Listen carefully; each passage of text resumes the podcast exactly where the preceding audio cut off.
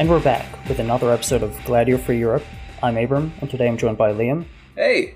Russian Sam. Hey-o, how's it going? And Halal Sam. Hello. And today we're going to discuss a very 90s political sitcom movie, I guess. Wag the Dog. And it's a very 90s movie, a very 90s cast, and a pretty funny movie, but, you know, not a very broad comedy movie. What do you guys think of it? I think that it's very honest in its depiction of how many members of the American political elite are pedophiles. Well, I would say that it's a relic of its time in many ways. In other ways, it holds up very well. Yeah.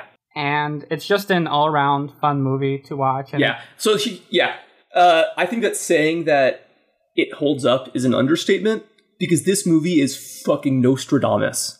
You can go in every single frame in this movie comes true. And I think part of that is just how repetitive everything has been since probably the 1980s, since just the news became like this thing that's on TV constantly. So just all the themes that exist in this movie or that existed prior and will be repeated in the following years. But let's get into just a little basic premise of the movie. So the movie is the president has an affair with an underage girl. We never see the president or the girl or anything like that. All we see is that the White House staff hires in a spin doctor to try fix this and get this away. And his plan is to fake a war, get a Hollywood producer to fake the war, and the movie goes on like their little escapades for like the 11 days prior to the election of just like faking this war to try get the headlines about this affair out of the news cycle and just have everybody focus on like this war that the president is winning. Yeah. And one thing I just wanted to add is that this is written by David Mamet, who's one of the most famous playwrights and screenwriters around. And he's probably best known for Glengarry Glen Ross. And it's kind of interesting to see him bring his like witty style to this like high stakes political movie. And I got to say, I don't think that everything about this movie works 100% of the time. No, certainly not. But it's a really interesting movie, and it's definitely really fun to watch and to think about. Okay, casting. Because this is a great cast. A very 90s cast, What a great cast. Oh, yeah, absolutely, yeah. The main stars are Robert De Niro as the spin doctor, Conrad Burton, and Dustin Hoffman as this Hollywood producer, Stanley Motz. Yeah. And Motz is spelled M-O-T-S-S, which doesn't come up in the movie, but if you just Google that, it's men of the same sex. So he's not married in the movie, and I guess maybe the implication is that he is one of those closeted gay men Hollywood producers, but right off the bat, let's just get that out of the way, because it doesn't actually come up in the movie. He is directly inspired by Robert Evans, this real-life, big-time 80s, 90s producer, who is just known for being this total psycho, and probably best known for being involved in both a murder case and also being, on the side, a coke smuggler. Well, I mean, that was what the 80s were all about. Absolutely. Other characters are Willie Nelson, for some reason, basically plays himself as this musician who gets in on the plot. And then William H. Macy is in here. He's, as we'll get into, a CIA agent. Yeah, Anne Heche is one of the White House staff. Oh, yeah, just stunning as this. She's just she's a knockout. Dennis Leary in this movie is probably the most 90s thing about it. And it's incredibly grating. Let's get into the movie itself now. So it starts off, kind of interestingly, it starts off after the scandal has already happened. The president has already allegedly molested a teenage girl. They say she's basically a Girl Scout. And they bring in this guy, Conrad Breen, to fix it. He's not any kind of like criminal fixer. He's just a spin doctor. But they know that he's the kind of guy who can solve problems. But it's especially a big problem for them, this scandal, because the election is in 11 days. Yeah, the movie's great because it just starts off with like Conrad Breen just like showing up at the White House and driving in. And as he walks into the White House, there's a photo of the president, back of the head. You never see the president in this movie. Yeah. But it's a photo of him, and he's like looking directly into like a Girl Scout's eyes. I'm not sure if that's the Girl Scout or somebody else. But that photo is almost identical of a still from a video of the 1996 re-election celebration where Bill Clinton hugs Monica Lewinsky. And it's very odd because Lewinsky at the time was wearing a beret which is like an odd fashion choice. But of course, the Girl Scouts are also wearing a beret. So it's just like these parallels to real life that very weird. Obviously are not intentional, but very striking. Was it not intentional? No, it can't be, because this came out before the Lewinsky scandal broke, which is just so wild. No, and Sam, I think that this movie actually shaped reality, I would argue.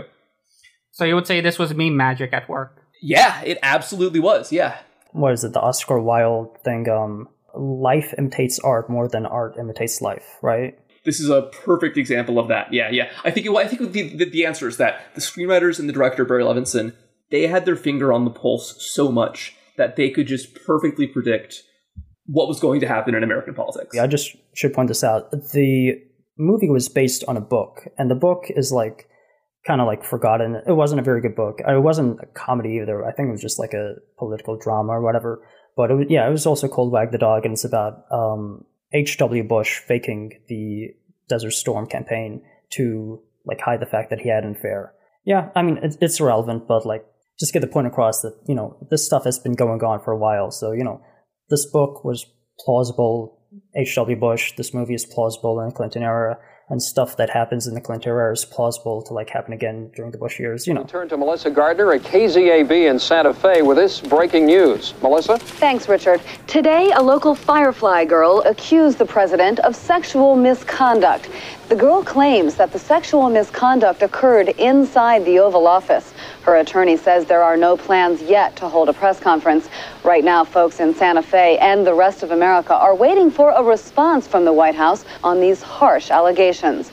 With the election only days away, the big question is, how much will this scandal affect the outcome? Yeah. And that basically gets into what is the central conceit of this movie here, the Desert Storm point, because when Conrad Breen comes in, Robert De Niro, his plan to distract from this sex scandal, this unbelievably lurid sex scandal, is to start a war with Albania. Well, not really start a war, to create the impression of a war. We can't afford a war. We're not going to have a war. We're going to have the appearance of a war. We cannot afford the appearance of a war. What'll it cost? But they would find out. Who's going to find out? The American people. Exactly. Who's going to tell them? Yes, to convince the public that a war is happening. And they do a pretty kind of clever job about it. They the way they distract the media from the sex scandal is by doing everything they can to suggest that war is imminent with Albania.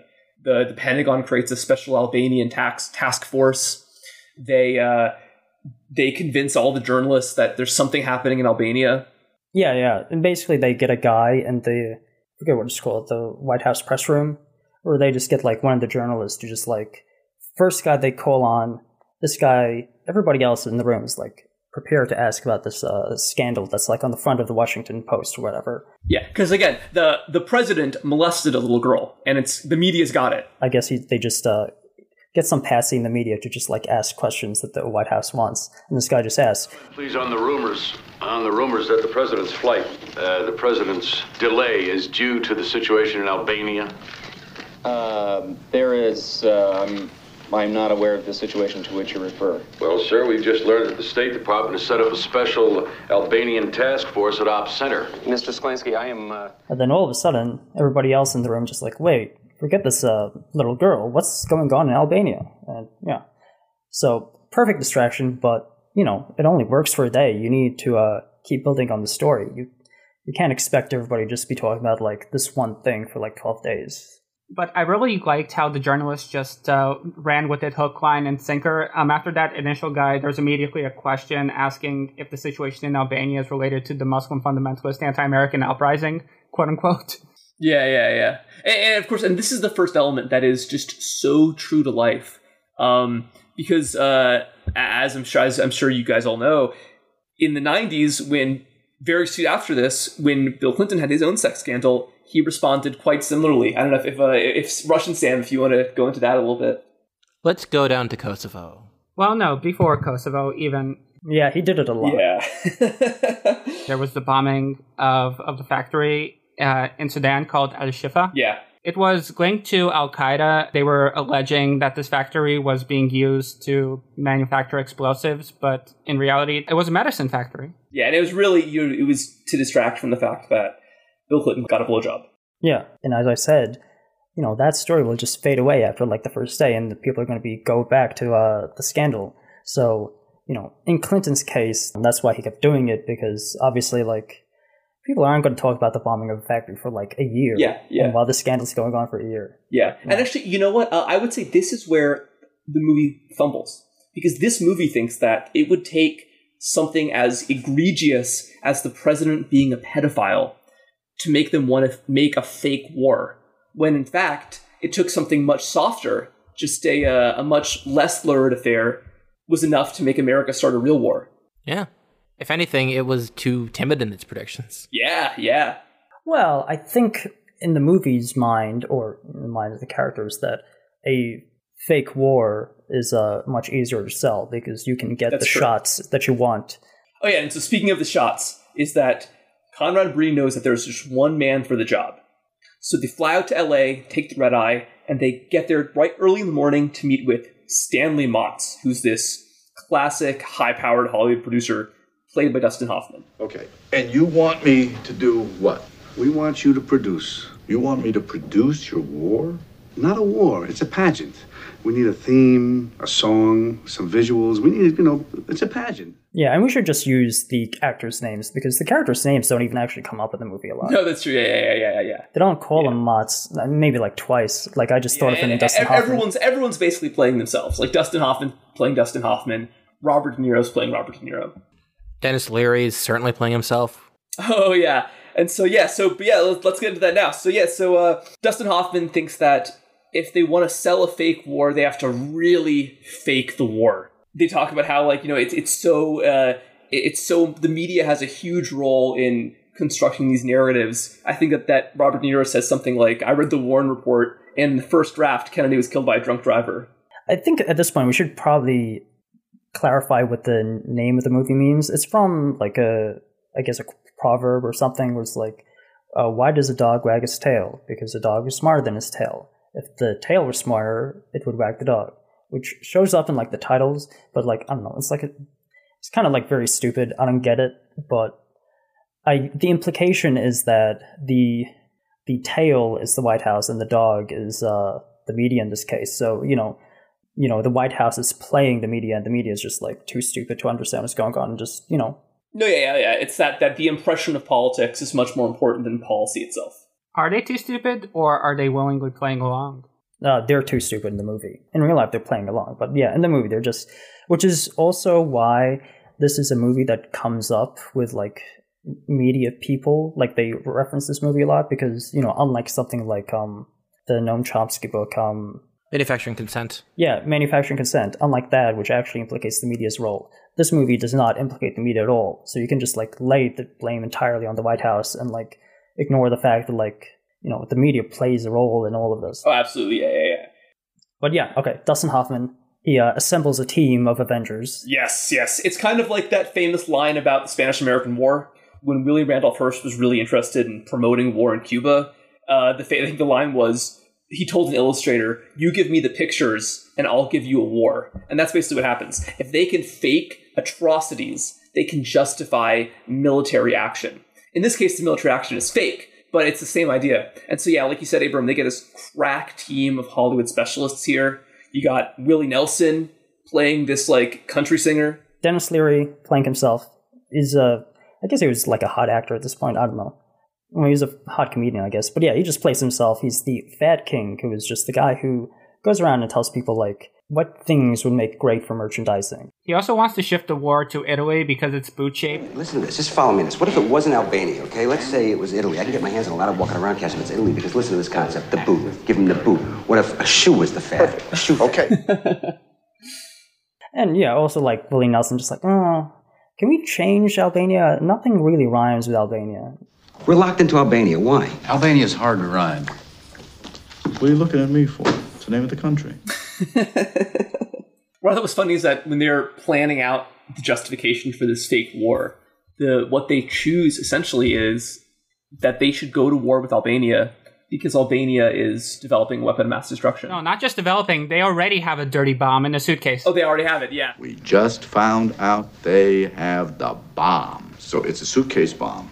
You can put a bomb in a suitcase, right? Mm-hmm. It's a suitcase bomb. Yeah, that's good. When it's cooking, it's cooking.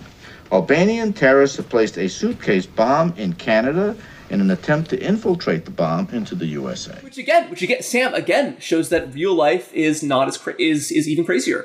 Because George W. Bush didn't need a real fake bomb to invade Iraq.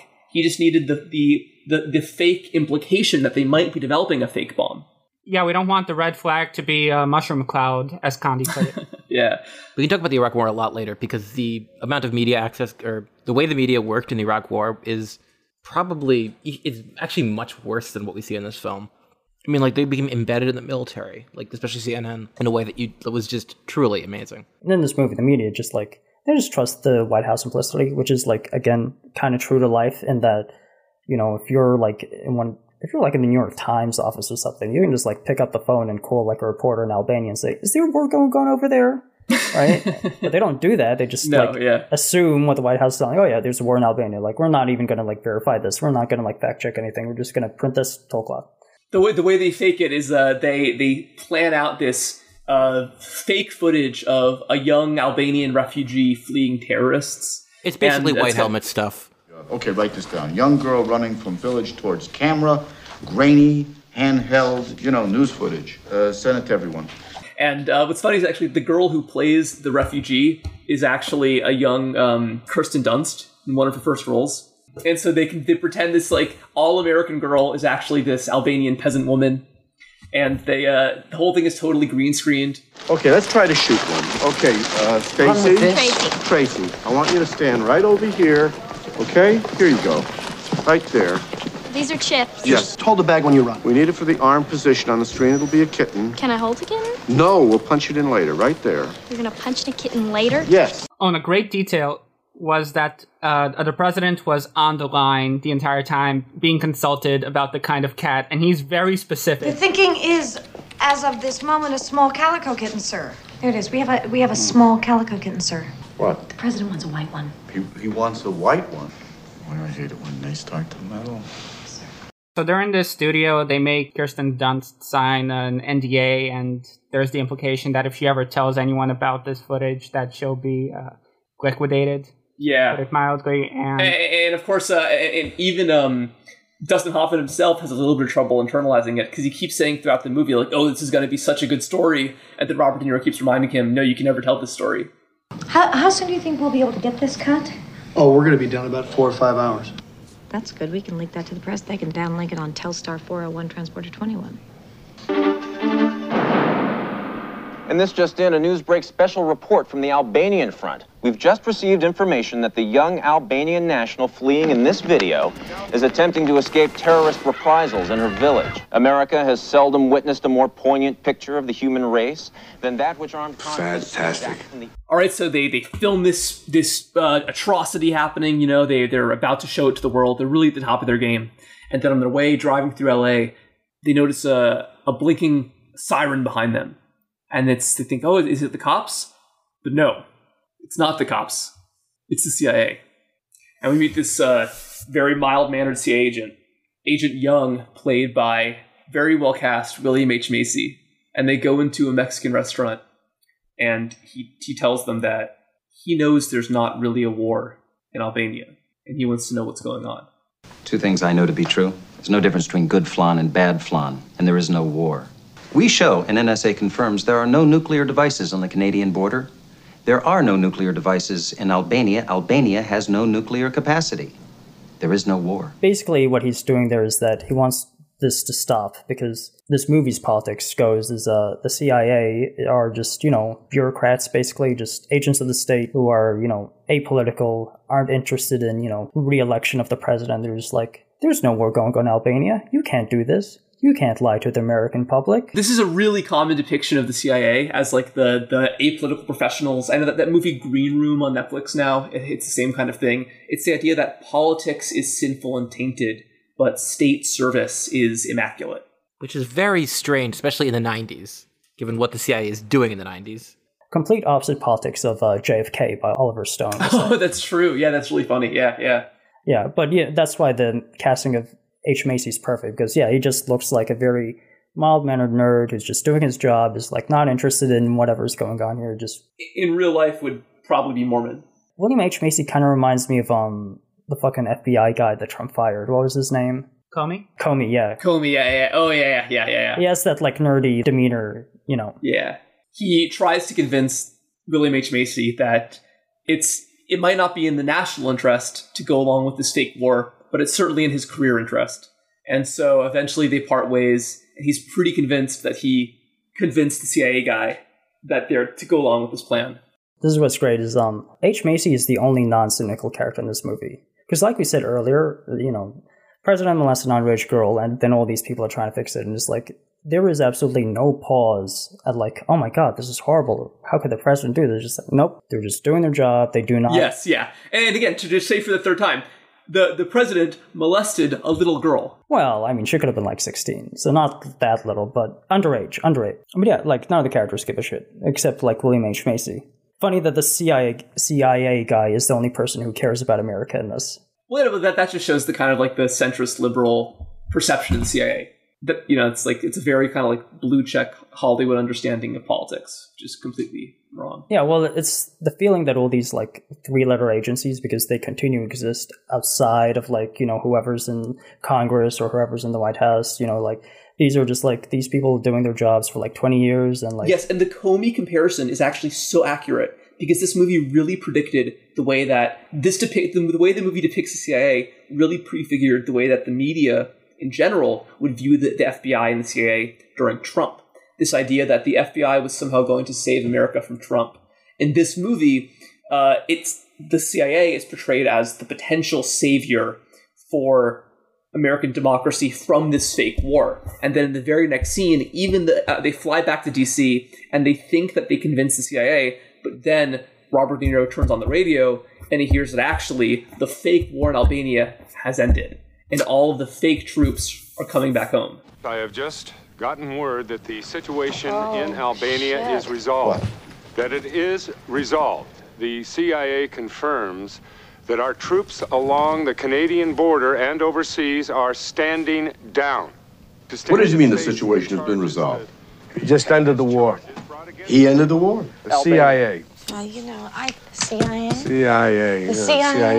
I thought they let us out of there too easily. H. Macy does them the good service of, like, not saying exactly what happened, but he has ended the war. So they realize it's only, 9 days to the election? They gotta find a new distraction. Yeah, they need a new angle. Yeah, they gotta keep this rolling. They can't just, like, stop. I mean, there's gotta be something that we can do to, like, salvage this. You know what it's like? What? The Japanese. What? In the caves. Go on. Okinawa. Go on. They didn't believe the war was over. That's right. So now we have a guy who doesn't believe... No. We have an American serviceman. A brave American serviceman is left behind. A hero. And then, lo and behold, they found their guy. Sergeant Schumann, part of the operations, who was taken as a prisoner of war and abandoned. This is another thing that's very dated, is the idea of America having POWs. It's, like, aside from Bo Bergdahl... Although, I'll disagree with you there, because... so like Sam said, they have this fake war hero that they have to rescue because even if all the troops are gone, maybe there's one man left behind. You know, they said it's kind of like the Japanese guys on the islands holding out. So they pretend that there's a man named Sergeant Schumann who's trapped behind enemy lines that they have to rescue. And what's funny is that this is another thing that really happened. The idea of a fake war hero and a fake rescue. So you guys know the story about Jessica Lynch in 2003? Yes, in Iraq. They claimed that she was behind enemy lines in Iraq and rescued her, and she later said the whole thing was bullshit and was completely ostracized for it. As I remember it, what had happened was that she was taken as a prisoner, but they just had her in a regular hospital where the doctors were just treating her injuries, and then these Marines just, like, came in. Yeah, the Marines broke into the hospital. That's what it was. Yeah. She was basically... She was stranded. She was stranded and wounded, and she ended up being basically rescued by Iraqi civilians and taken care of in an Iraqi hospital. And then they wanted to frame it as this damsel in distress. She was very young, too. She was probably only like 19 at the time. This young West Virginia farm girl trapped in Iraq, you know, presumably about to be, you know, tortured and ravished or whatever by the terrible subhuman Iraqis. So they went in guns blazing, and then she testified before Congress that the entire thing was fake. Even worse, the story also said that she had gone down fighting. She wasn't even captured in combat. She was wounded, or she was in combat, but she wasn't. I think that what happened was that she hadn't even fired. She was wounded, and then she ended up being basically left for dead by her own unit. And the Iraqis treated her in their hospital. Yeah. So, but anyways, this goes to show that this is certainly the kind of thing that really would happen just a few years after. The idea of constructing a fake war hero to drum up support for an unpopular kind of campaign. Yeah, and the way they get Truman is kind of, it's amusing where they kind of reverse engineer. We're just old shoe, that's a nice phrase. And then they make up a song. This old shoe. Willie Nelson writes a song about old shoe, and then Dennis Leary picks up the phone, just asks, is there any soldier named shoe something, Schumacher, Shoeman, and and then they find somebody named Schumann. But yeah, they construct the story first and then find somebody to fill in the role after the fact. Which I guess is trying to be really clever, because the tail of the story is wagging the dog of the mission, I guess. That's what they're trying to do there. No, I think that's more describing how a producer-led production works. Oh, right, yeah.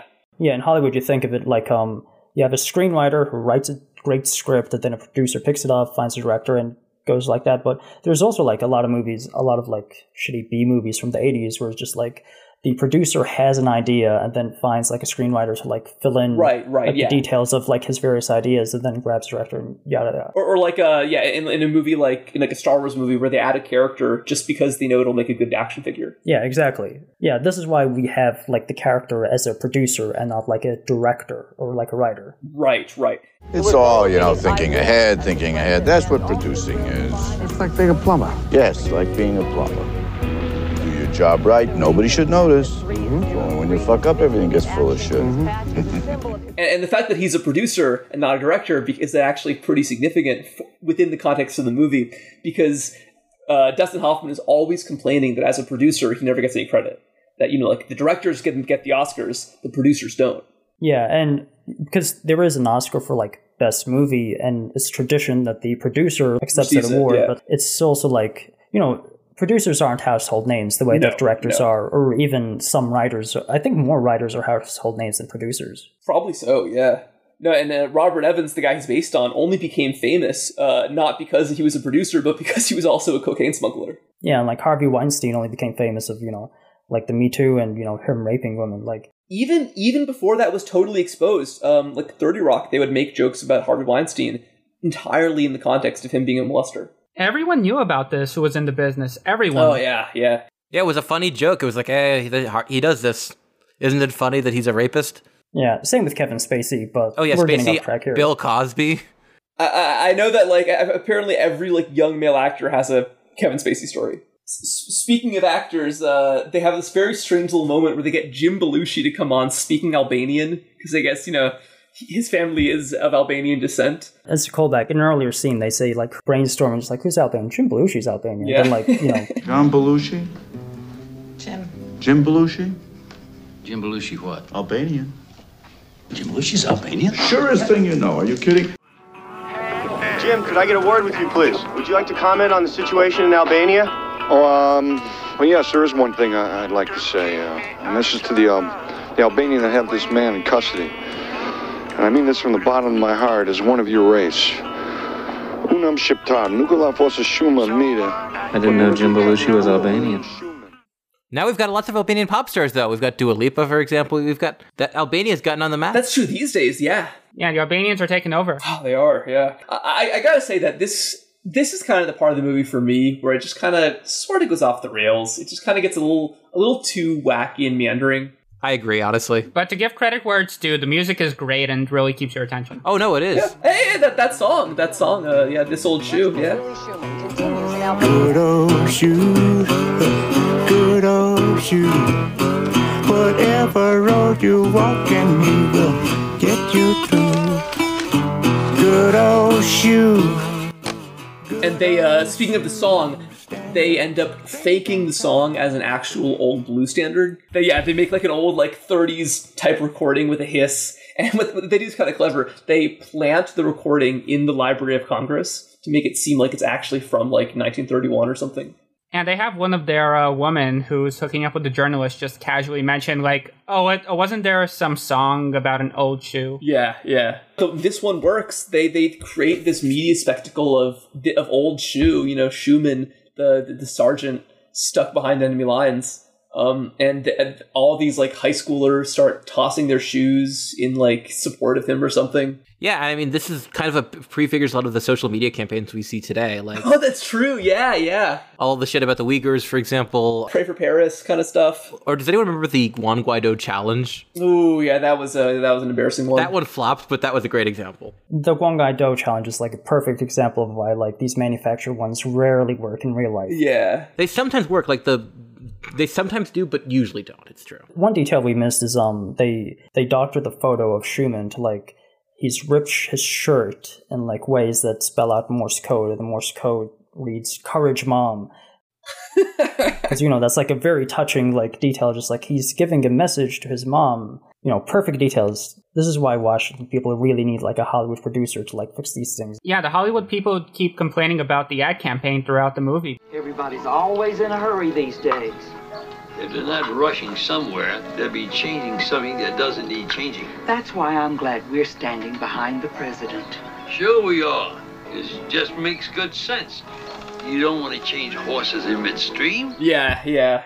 This ad is, like, on constantly, and it very much irritates Dustin Hoffman because it is so stupid. And, well, you know, actually, that phrase was used by W. Bush in 2004, and it worked for him. He won, so.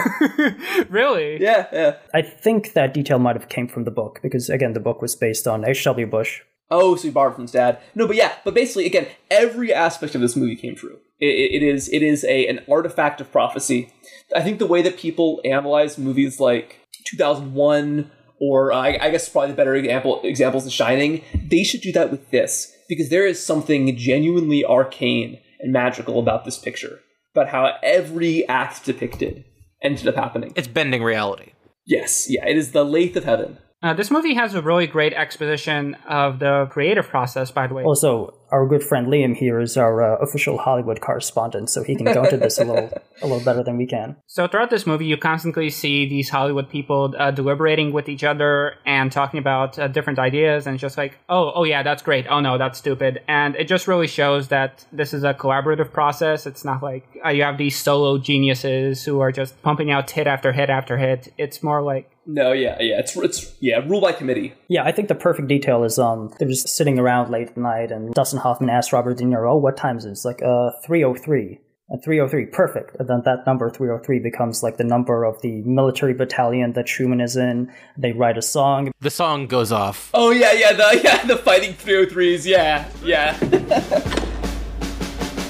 We're gathered here with a cross to bear. The bravest men anywhere that this great land will remain free. God bless the men of the 303.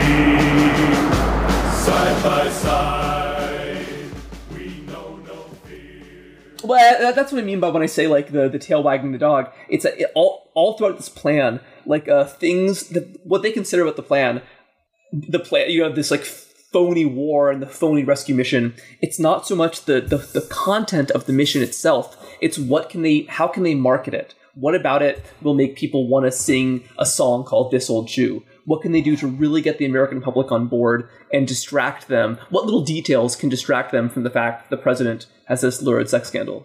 Yeah, and this is why they couldn't really go to war. They have to manufacture war, because you don't get these, like, perfect details in, like, a real war. You need to manufacture them. But you can at this point, though. You can do that in war. It doesn't work very well, but they do try, like, with the... Well, you fake him. That's why you have the Jessica Lynch thing. It's you fake them. Yes, exactly. Like, Bana, there was a real 7-year-old girl named Bana Al Abed, but the whole campaign was really manipulative and farcical, and so Sam, you're saying that the white helmets themselves are also the same kind of thing?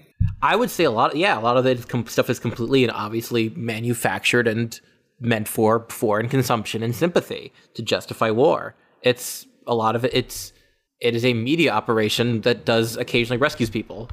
Juan Guaidó himself, it's the same kind of thing. Like, he was this essentially a minor Venezuelan politician who, based on this technicality of the Constitution, that was itself rooted in this, like, unconfirmed allegations of fraud, meant that they could say he was the president now. Yeah, it's just complete nonsense. Nothing justifies war like a good atrocity. Sure, we all know probably this. Not we all know the story of I believe it was Nayirah, but there might be some people in the audience who don't. How in the lead up to, we mentioned H.W.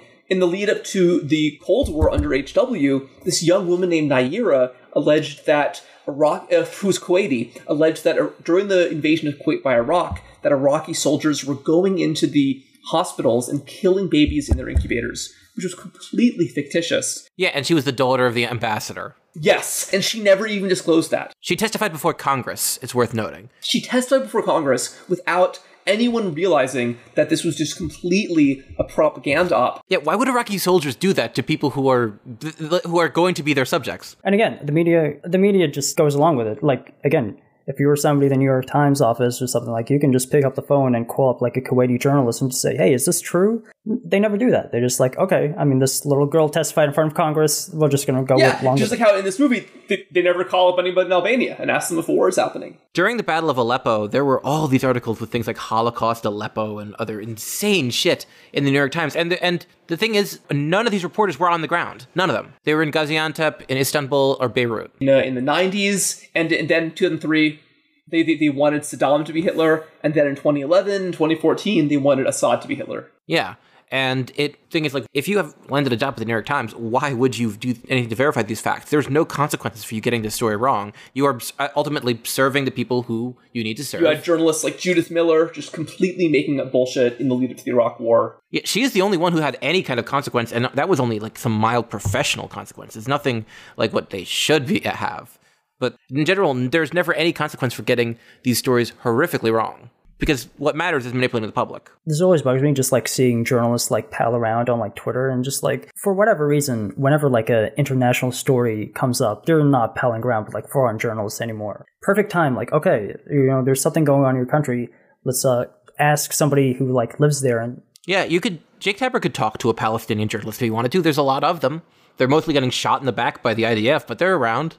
But he's not going to do that because he wants to talk to people in his social circle. Yeah, I mean, Iranian journalists, like, anything, you know? I mean, even, like, Uyghur journalists, or just, like, citizens. This is part of why there's so many, like, fake accounts whenever there's, like, a major, like, international news story. Remember the fake accounts that were made of fake Bolivian accounts during the coup there? Oh, yeah, yeah. The average citizen is going to go online and try, like, see what people in that country are saying.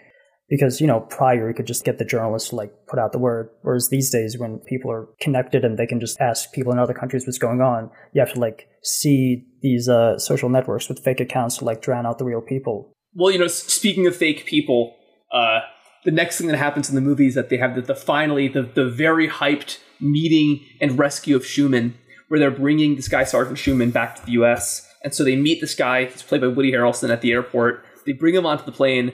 And that's when they realize it's not exactly what they had planned. Yeah, it turns out that Dennis Leary, instead of calling for soldiers, he called for prison inmates somehow. Yes. So yeah, they bring him in, a prison inmate who it turns out is imprisoned for raping a nun. That's unfortunate for them. Yeah. And this is where the movie kind of goes off the rails for me, because this is like, yeah, it reminds me of, like, the Hangover movies, if you ever seen those, where just, yeah, like, that's a good comparison. Crazy, wacky shit going on. Yeah, yeah. It goes from Alexander Payne to Todd Phillips. Oh no, Schumann's going nuts on the plane, and there's a storm going on, and the plane crash lands, and, you know. Oh no, what's he doing in this cornfield? Yeah, I mean, it was so believable. I mean, it was down to earth until this point, and now it's just like, yeah, off the rails. Yeah, so this is basically getting into the third act. The plane crashes, they all get out in this cornfield in the middle of nowhere, and they have to crawl out of the wreckage. They survived, and they have to get back to civilization with Schumann, who they now realize is this complete psychopath. Yeah, he's literally a nun rapist. What do you expect? And he's like low IQ. He like seems, you know. Certainly not all the way there. No. Then Dustin Hoffman insists, no problem, that when you're a producer, you deal with stuff like this. I mean, the Hollywood producers do deal with plenty of rapists. That's true. And once again, Dustin Hoffman says, like, oh, it's going to be such a good story. Listen, if you got a problem, solve it. That's producing. Oh, I'll tell you, someday when they tell this story. Oh, you can't tell this story. Why not? Oh, somebody have you killed. No. Of course, I know. Not now.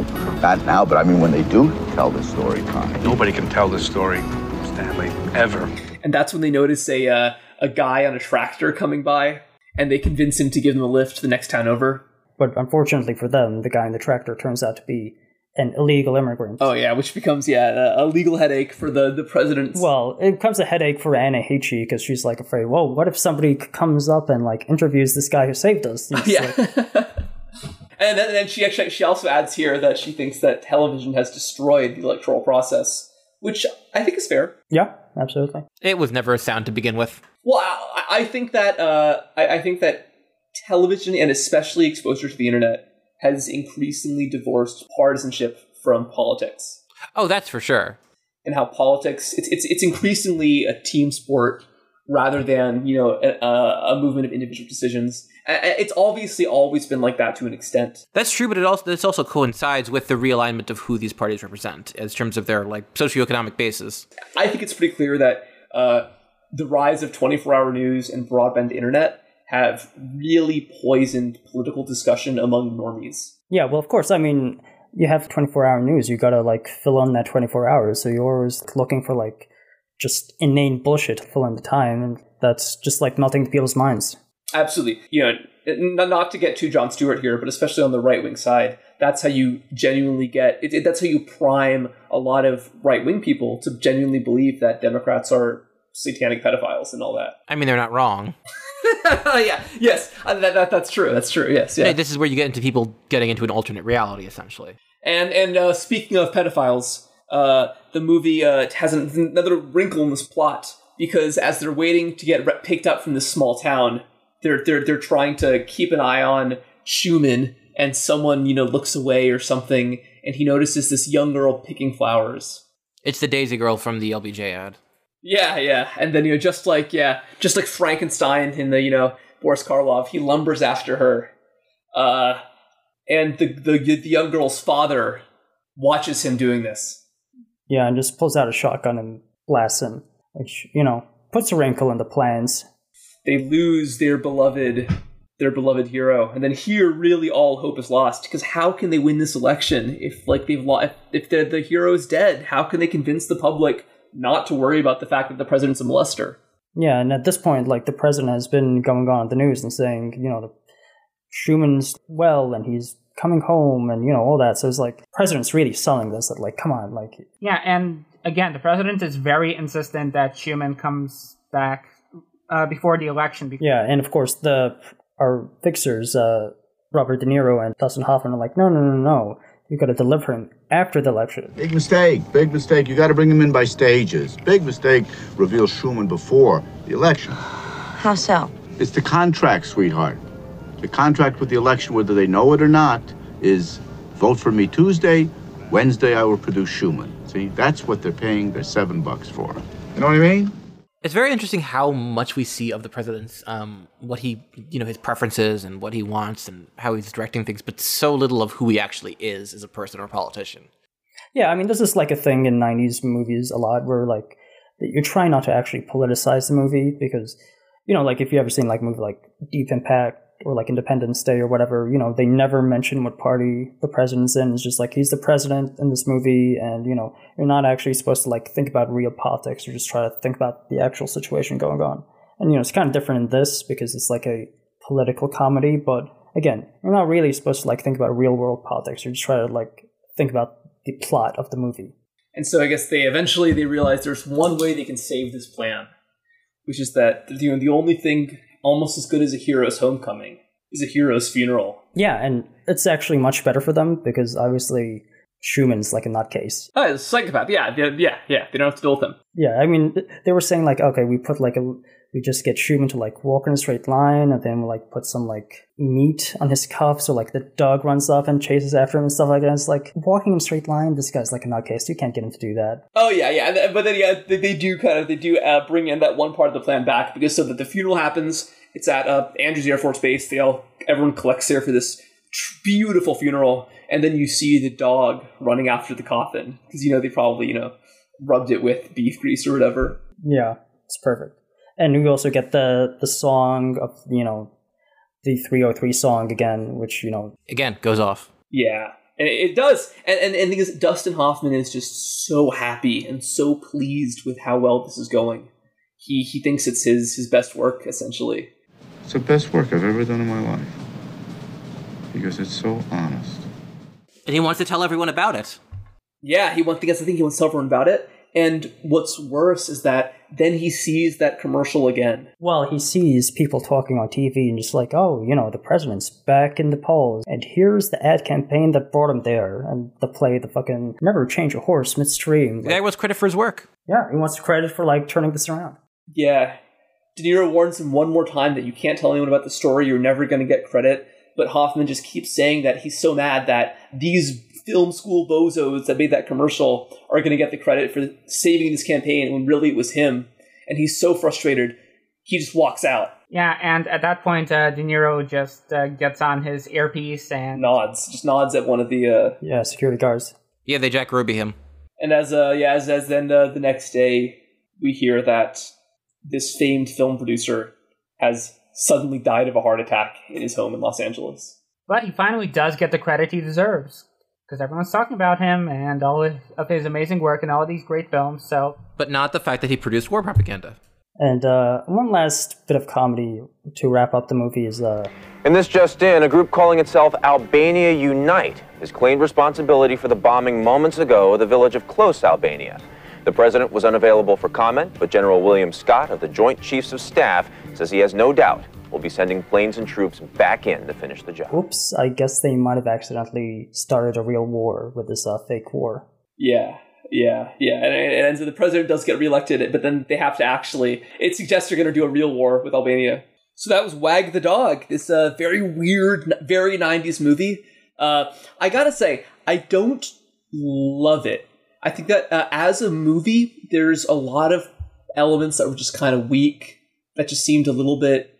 low energy, where the characterization wasn't totally fleshed out. Especially towards the end. Oh yeah, especially in the back half. But it's definitely a really interesting movie, not only because it's so prescient, but also just in the way that it examines the relationship between the media and the White House. So I think it was pretty fun. What do you guys think? It's just so honest.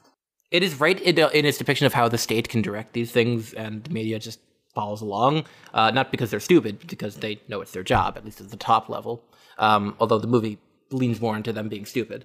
But while being a dated movie in terms of, like, most of the dialogue and the appearance of people like Dennis Leary, it still definitely was, it predicted a lot of things, and it's pretty funny to see that most of the predictions ended up being worse, or more funny even, than what really happened here. And maybe they were just taking notes and decided, yeah, this is a fun subplot. Why not? Let's drive the people who are paying attention crazy and just go with it. Because none of this stuff actually makes a difference, really. No, it doesn't matter. There's no consequences for any of this, at least not for the people who are doing it. And they said the only consequence is the guy they have to shut up at the end. Yeah, the consequence is real for the Iraqis or the people of the Balkans or. All that shit, but not here. Yeah, everybody who is a political operative in this movie has no consequences, and the only person who does suffer a consequence is the producer, Dustin Hoffman, who is just basically, he's a very powerful person, but he's still, at the end, just a civilian they bring on. I will say, the other thing that really rubbed me wrong way about the movie, though, was the depiction of the CIA as, like, an apolitical, competent, and with the best interests of the public at heart, or... democracy or whatever the fuck, which is simply not true. Yeah, and so many people think of the CIA that way. Probably most Americans, yeah. I bet the CIA has probably a better image than any president.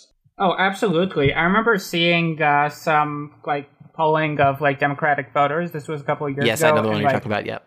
Yeah, like the CIA was near the top. You guys know what the most trusted institution was? Amazon. Oh my God, that was awesome. That makes me so mad. I'm just gonna become a third worldist. You should. They honestly, it's amazing. Fucking Amazon. That makes me really just feel very grim and ugh. I don't like that at all. This was also at the time when Trump and Bezos were having their very public feud, I should add, but, you know, it's still pretty insane. Right, yeah. That was the great moment. That was when you had, like, Democrat apparatchik types going on Twitter saying that Bernie Sanders was helping Trump by saying that Amazon should have unions for its workers. Yeah, that was awesome. That was great. But, yeah, the CIA thing, it's... I mean, plenty of people know about CIA atrocities, but they all think, oh, that's in the past. Like, yes, they may have overthrown the government in Iran. Maybe they know about that now, or Guatemala. Or... No, it's the same bastards running the show. Yeah, it's the same, or their kids, and yeah, it's just with more Mormons now is the only difference.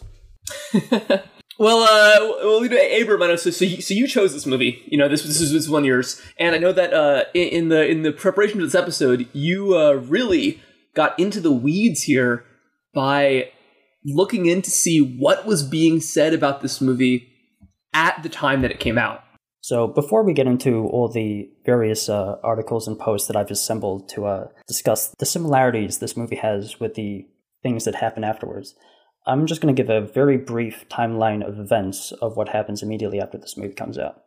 So Wag the Dog is released in theaters in December 17th of 97, and the news of the Lewinsky scandal breaks January 17th in 98, so exactly 1 month afterwards. Mm-hmm. And then, you know, Clinton admits that, you know, in grand jury in like August that he engaged in improper physical relationship with Lewinsky. So that was like several months later, like 7 months later. And then, you know, August 20, 3 days after he admits that, he does Operation Infinite Reach, you know, which is, you know, launching the missiles against Al-Qaeda in Afghanistan and the Al-Shifa pharmaceutical, you know, factory in Sudan, which they said was a weapons factory. And, you know, we discussed that earlier in the episode. Yeah. After this, like a couple months later, October 31st of 98, he signs the, you know, Iraqi Liberation Act or whatever, which starts Operation Desert Fox, the bombing campaign. And that was in December. And, you know, December is when the articles of impeachment stuff for the Lewinsky scandal was supposed to happen. But because of Desert Fox, he manages to delay that until January of the next year. But of course, just delay. In the movie where he just does this thing and then like it completely erases the sex scandal out of the limelight. It just delays it. And this is just an amazing timeline because as soon as the movie comes out, pretty much, these events happen. I mean, this is all less than a year after the movie comes out. Yeah, yeah. And it really seems like at the time, Americans were well aware of these similarities. Oh, yeah, definitely. Just one final thing is, you know, in February of 99, he's acquitted. You know, they have the trial in the Senate and he's acquitted and, you know, he's a free man. Yeah. Getting a blowjob is not a crime. Yeah, thank God. But while the trial was going on, shit was going down in Yugoslavia against the Serbs and the Albanians in Kosovo. I have no idea how to say them. Kosovar, I think. Kosovars? That sounds right. But yeah, then the airstrikes start in March 24, 99.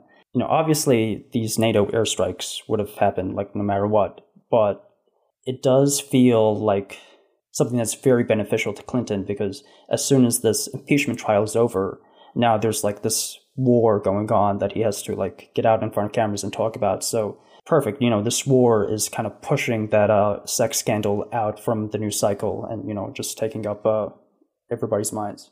Okay, so that's the basic timeline. Let's get into like the details as seen through these posts and these news articles. This is titled Saddam and Bombing by John T. And this is from January of 98. The traitorous man sitting in the Oval Office is rumored to want to play Wag the Dog with our soldiers, sailors, and airmen's lives to try to get the people's mind off his scandalously perverted sex compulsions.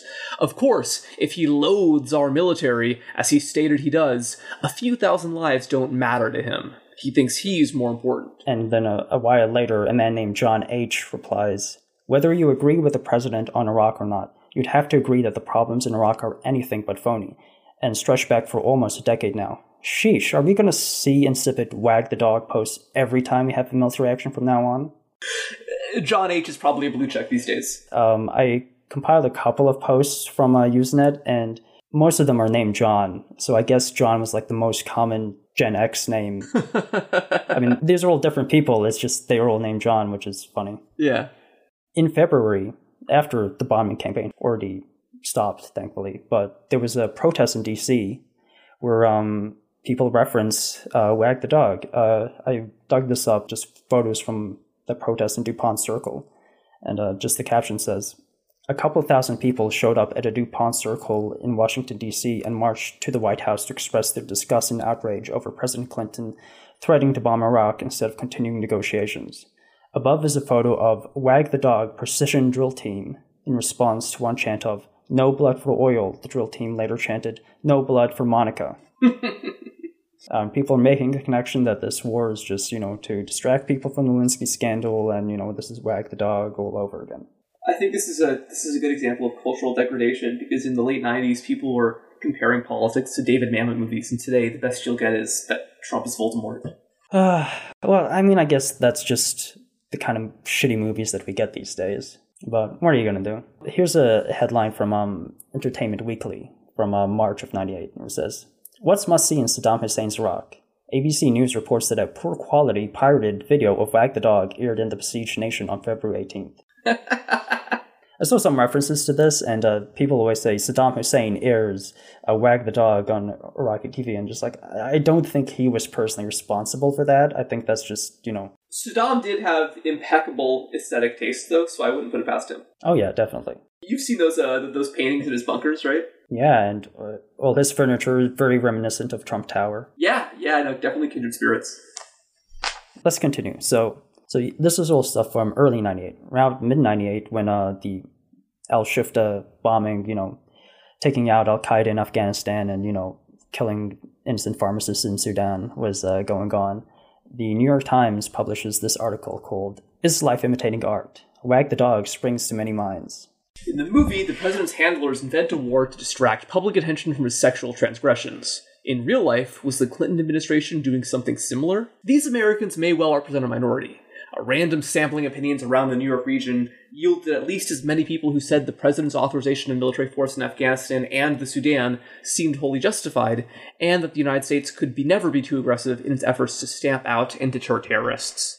Yeah, and this is something I saw a lot in the various Newsnet posts, which is that even people who didn't like Clinton were just, very on board with this. And even politicians who didn't like Clinton were on board with this. I believe Newt Gingrich, who was, the Speaker of the House at the time, said that, we will go on with the impeachment stuff, but we need to support Clinton in this and later in the NATO bombings. Kenneth W. Starr, the independent counsel investigating the Lewinsky matter, fielded a question about Wag the Dog from reporters on the steps of the courthouse in Little Rock, Arkansas. "Yes, I have seen it," Starr said with a chuckle. "Other than that, I'm not going to comment." Representative Bob Ney, a Republican from Ohio, mentioned the movie in his defense of the president's actions on Thursday. "I don't think the president would be foolish enough to do a Wag the Dog," he said, according to the Associated Press. Yeah, we see, even Republicans were completely on board with the bombing, even if they disliked Clinton themselves. Amanda Urban, a prominent Manhattan literary agent, said that she immediately drew a connection Thursday between Wag the Dog and the news reports that she was hearing, but that she shuddered at the serious thought that she gave to the parallels. "It's downright scary that we have to consider the possibility," Miss Urban said. "These are incredibly cynical times." I'm still, torn on this. I definitely feel like these things were stuff that, the military brass wanted Clinton to do, and just, the fact that the Lewinsky scandal was all over the news is what kind of pushed him over the edge into, going through with them. I don't think he was, just going around to his staff is what can we do to, get this out of the news? I think it was, the other way around. Mm-hmm. Bombing Iraq, bombing Afghanistan, bombing Sudan, that's all over with now. Let's get into bombing Yugoslavia. So, as I said, in March to June, the NATO bombings of Yugoslavia was going on. So, impeachment was over, he was acquitted, nobody cares about Lewinsky anymore. Well, I mean, people do care about Lewinsky anymore, but, nobody's going to hold his feet to the fire for Lewinsky anymore. In the movie, they manufacture a soldier being captured behind enemy lines, Sergeant Schumann. And so here we go. CNN article 94. 3 U.S. soldiers were held captive by the Yugoslav army on Thursday after it said the 3 men were captured on Serb territory and resisted arrest. Serbian television showed pictures of 3 men dressed in camouflage military fatigues. One of them had several cuts on his face. Another had several cuts on his nose. So as you can see, there was a real Sergeant Schumann. Not only that, there were 3 of them. Like I said, life does not only imitate art. Life goes even farther. Yeah, obviously in the movie, we get the photo of Sergeant Schumann, and, you know, because it is a movie again, they really want to make it palatable to the public. They have him rip up his shirt to say that message, courage, mom. But of course, in real life, you know, that doesn't happen. I mean, they're all ripped up and tattered, but there is no message. But there is a photo of them, you know, taken as hostages, and that is shown all over the news. Meanwhile, Serb television broadcast footage of what was said to be a destroyed bridge over the Danube at Novi Sad in Serbia's northern Vojvodina province.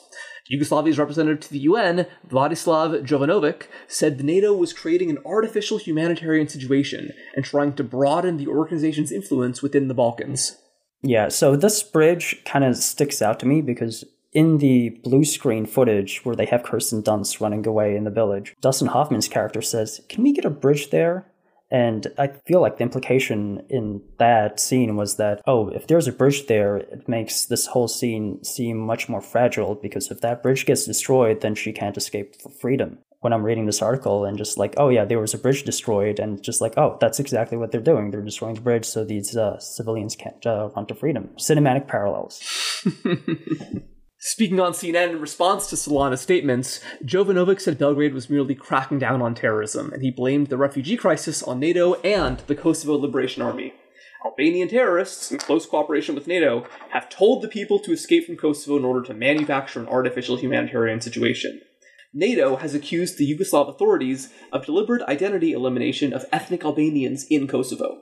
Obviously, this is in Kosovo, but these are Albanians. Like, again, cinematic parallels, you know, these are Albanian citizens running for their freedom, and that's what we're fighting for. Don't think the movie, the screenwriter could have predicted this so perfectly, but...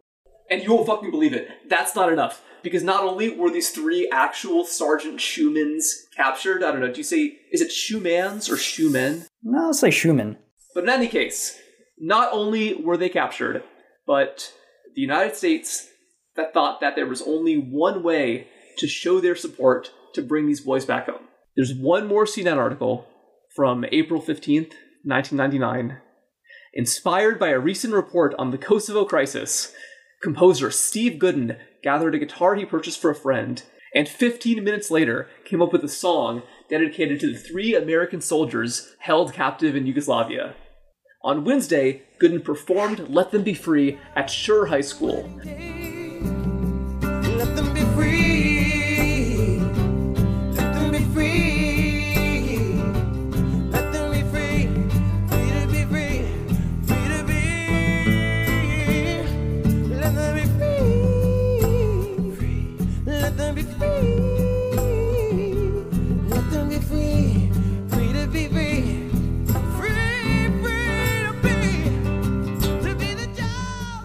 I only found out about that song because I was scrolling through Usenet looking for, you know, posts about all of this stuff. And I saw this post just entitled Similarities Between Kosovo and Wag the Dog, where another man named John says, NATO says it's protecting Albanian refugees with pictures of Albanian refugees flooding Western media. In Wag the Dog, Kirsten Dunst's character plays an Albanian refugee fleeing persecution in a scene made specifically for the TV news. In Wag the Dog, a U.S. serviceman was accidentally left behind in the withdrawal. In the Kosovo operation, 3 U.S. servicemen who were not participating in the offensive were captured. A song was recorded in Nashville by a country singer honoring the war effort and the abandoned servicemen in Wag the Dog. Recently, a song was composed impromptu in Los Angeles by a country singer in tribute to the 3 captured U.S. servicemen. In Wag the Dog, public opinion of both the war and the president gradually became favorable. So far, a majority of Americans polled support Clinton and Operation Allied Force. But of course, somebody has to jump in here and respond. A man named Cypher replies, "Jesus Christ, your Americans are paranoid nutters. First you all spat about the similarities between Wag the Dog and the last Gulf bombings, now Kosovo." There's always a contrarian. Even as back as 1999, there's always a contrarian. That's hilarious, yeah. That's great. Yeah. You cannot deny the similarities at this point. Like it's eerie. Oh yeah, no, absolutely. It's more than eerie. This makes me believe that maybe magic is real. Like they got the country wrong, but they got the citizens right. They barely did. Yeah. It's Albania instead of ethnic Albanian areas of Yugoslavia. You know, it's basically the same thing. I guess part of it is that the nation of Albania was already pretty embedded in the American consciousness at this time, and there had already been some American bombing of Yugoslavia, but it's still really, really crazy. And I guess in general what this shows is that, you know, this was not simply an artifact of this certain time, that doing foreign policy for domestic purposes, even if it ends up hurting people terribly, is just part of American politics. This has gone on under every administration since then. If I remember correctly, didn't Trump shoot some missiles at Syria, basically to distract from some kind of domestic crisis? He obviously did the Soleimani killings and ramped up shit with Iran, where it looked like he was, you know, not going to do well in re-election. And at the same time, that's when impeachment was going on, right? Yeah. So, I mean, but that's exactly like what Clinton was doing, and it's also very similar to what's going on in the movie. Absolutely. No, yeah, absolutely. Yeah, I mean, Clinton attacks Iraq when the impeachment's going on, and Trump attacks Iraq, but he kills Iranians in Iraq. Yeah. History doesn't repeat itself, but it often rhymes. Absolutely. And it just goes to show that empire is incredibly brutal. It's not necessarily brutal for important reasons. And I think that when there is such an unequal relationship between our government and the governments of places like Albania, or in real life, Sudan, the U.S. can do whatever the fuck it wants in ways that often hurt people in those countries really, really badly. Obviously, these are things that were going to happen probably no matter what, but maybe ramped up to be much more palatable for TV audiences. And yeah, I mean, a lot of innocent people get killed in this shit, and it's just so to distract from domestic affairs. Every single thing that America has done in Afghanistan is just completely worthless, and you know everything would have been perfectly fine if nothing happened, right? Obviously, with the NATO bombings, I feel like this is one of those things that I'm conflicted about. Serbs were going nuts, but I don't think they should have been bombed like the way they were. I think that Yugoslavia is one of those issues where if an American has very strong opinions on it, you should probably disregard them. Oh, yeah, definitely. And I will say that the United States certainly had no business getting involved in a conflict like that. I don't think it's possible for American bombings to make things better. For this, I prepared a New York Times article that sort of goes through this entire year and a half of shit. And it ends with just this sentence. Jokes about the movie Wag the Dog became commonplace. Fittingly, the president in the movie, seeking to distract attention from sex scandal, stages a conflict in, of all places, Albania. And we're going a little long, so I'm not going to read the entire thing, but, you know, the photos from the protests and, you know, links to all these articles and other things are just going to be, in the description for this episode. So, you know, you can go look there if you want to read a little bit more. Last thing that we're definitely going to read is this Yugoslav prize for Wag the Dog. So this comes in April 18th, 1999. So just 3 days after the real-life This Old Shoe Song, the Yugoslav Academy of Film, based in Belgrade, decided to award the Best Picture Prize, its special crystal prism, to the authors of the American movie Wag the Dog, whose contents became a tragic truth for our country and our people. This is in April of 1999. Belgrade was one of the cities that was bombed by NATO in March of 1999. So a month before, you know, giving the prize to this movie, this city was being bombed by American forces. And this is the impetus for giving this prize to this movie.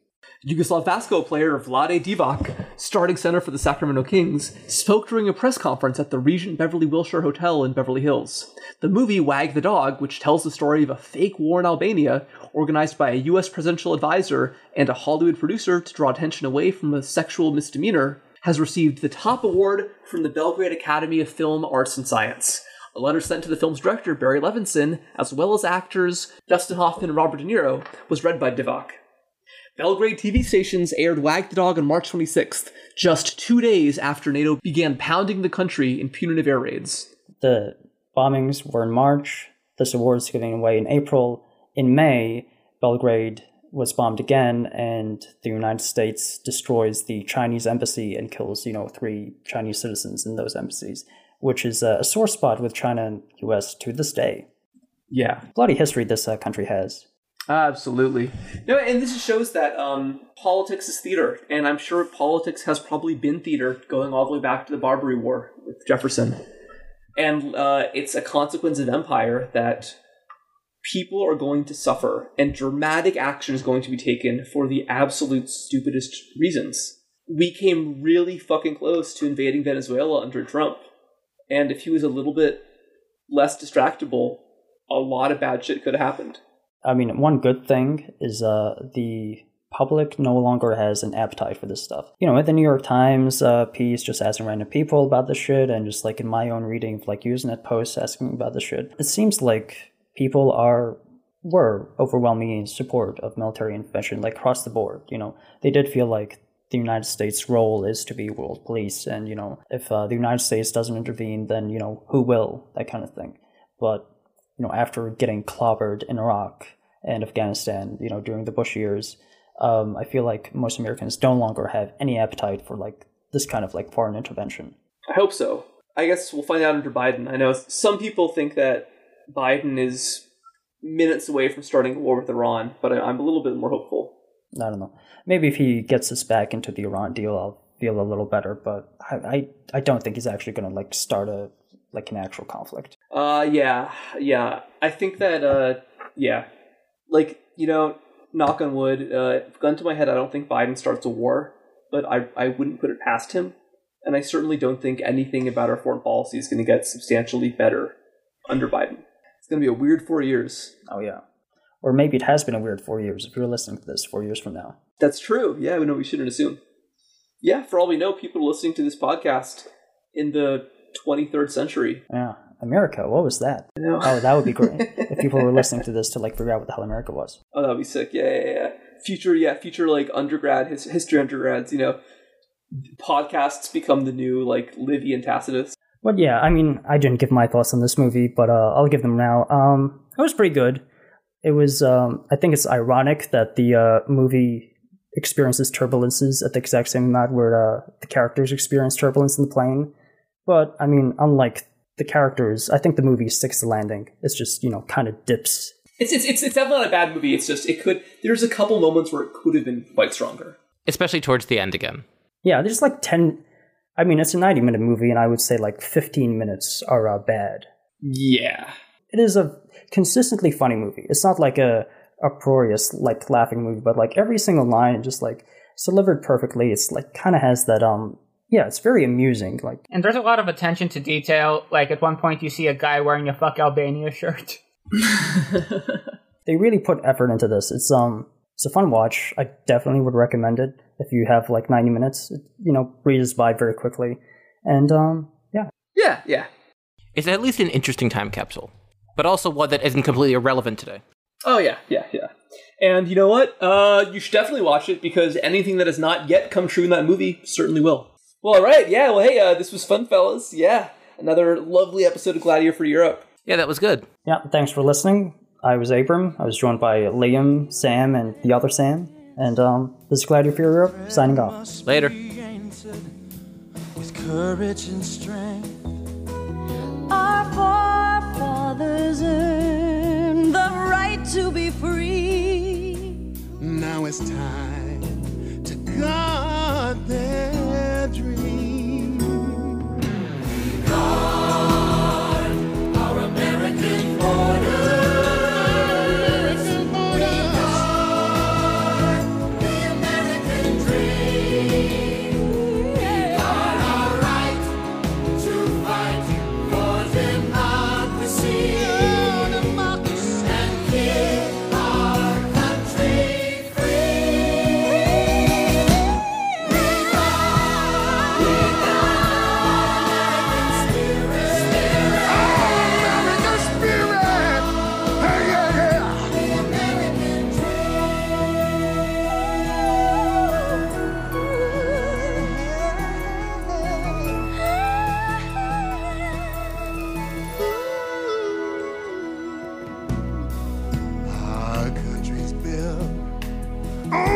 rock of liberty. And we as people must keep it free. It is for life, liberty, the pursuit of happiness.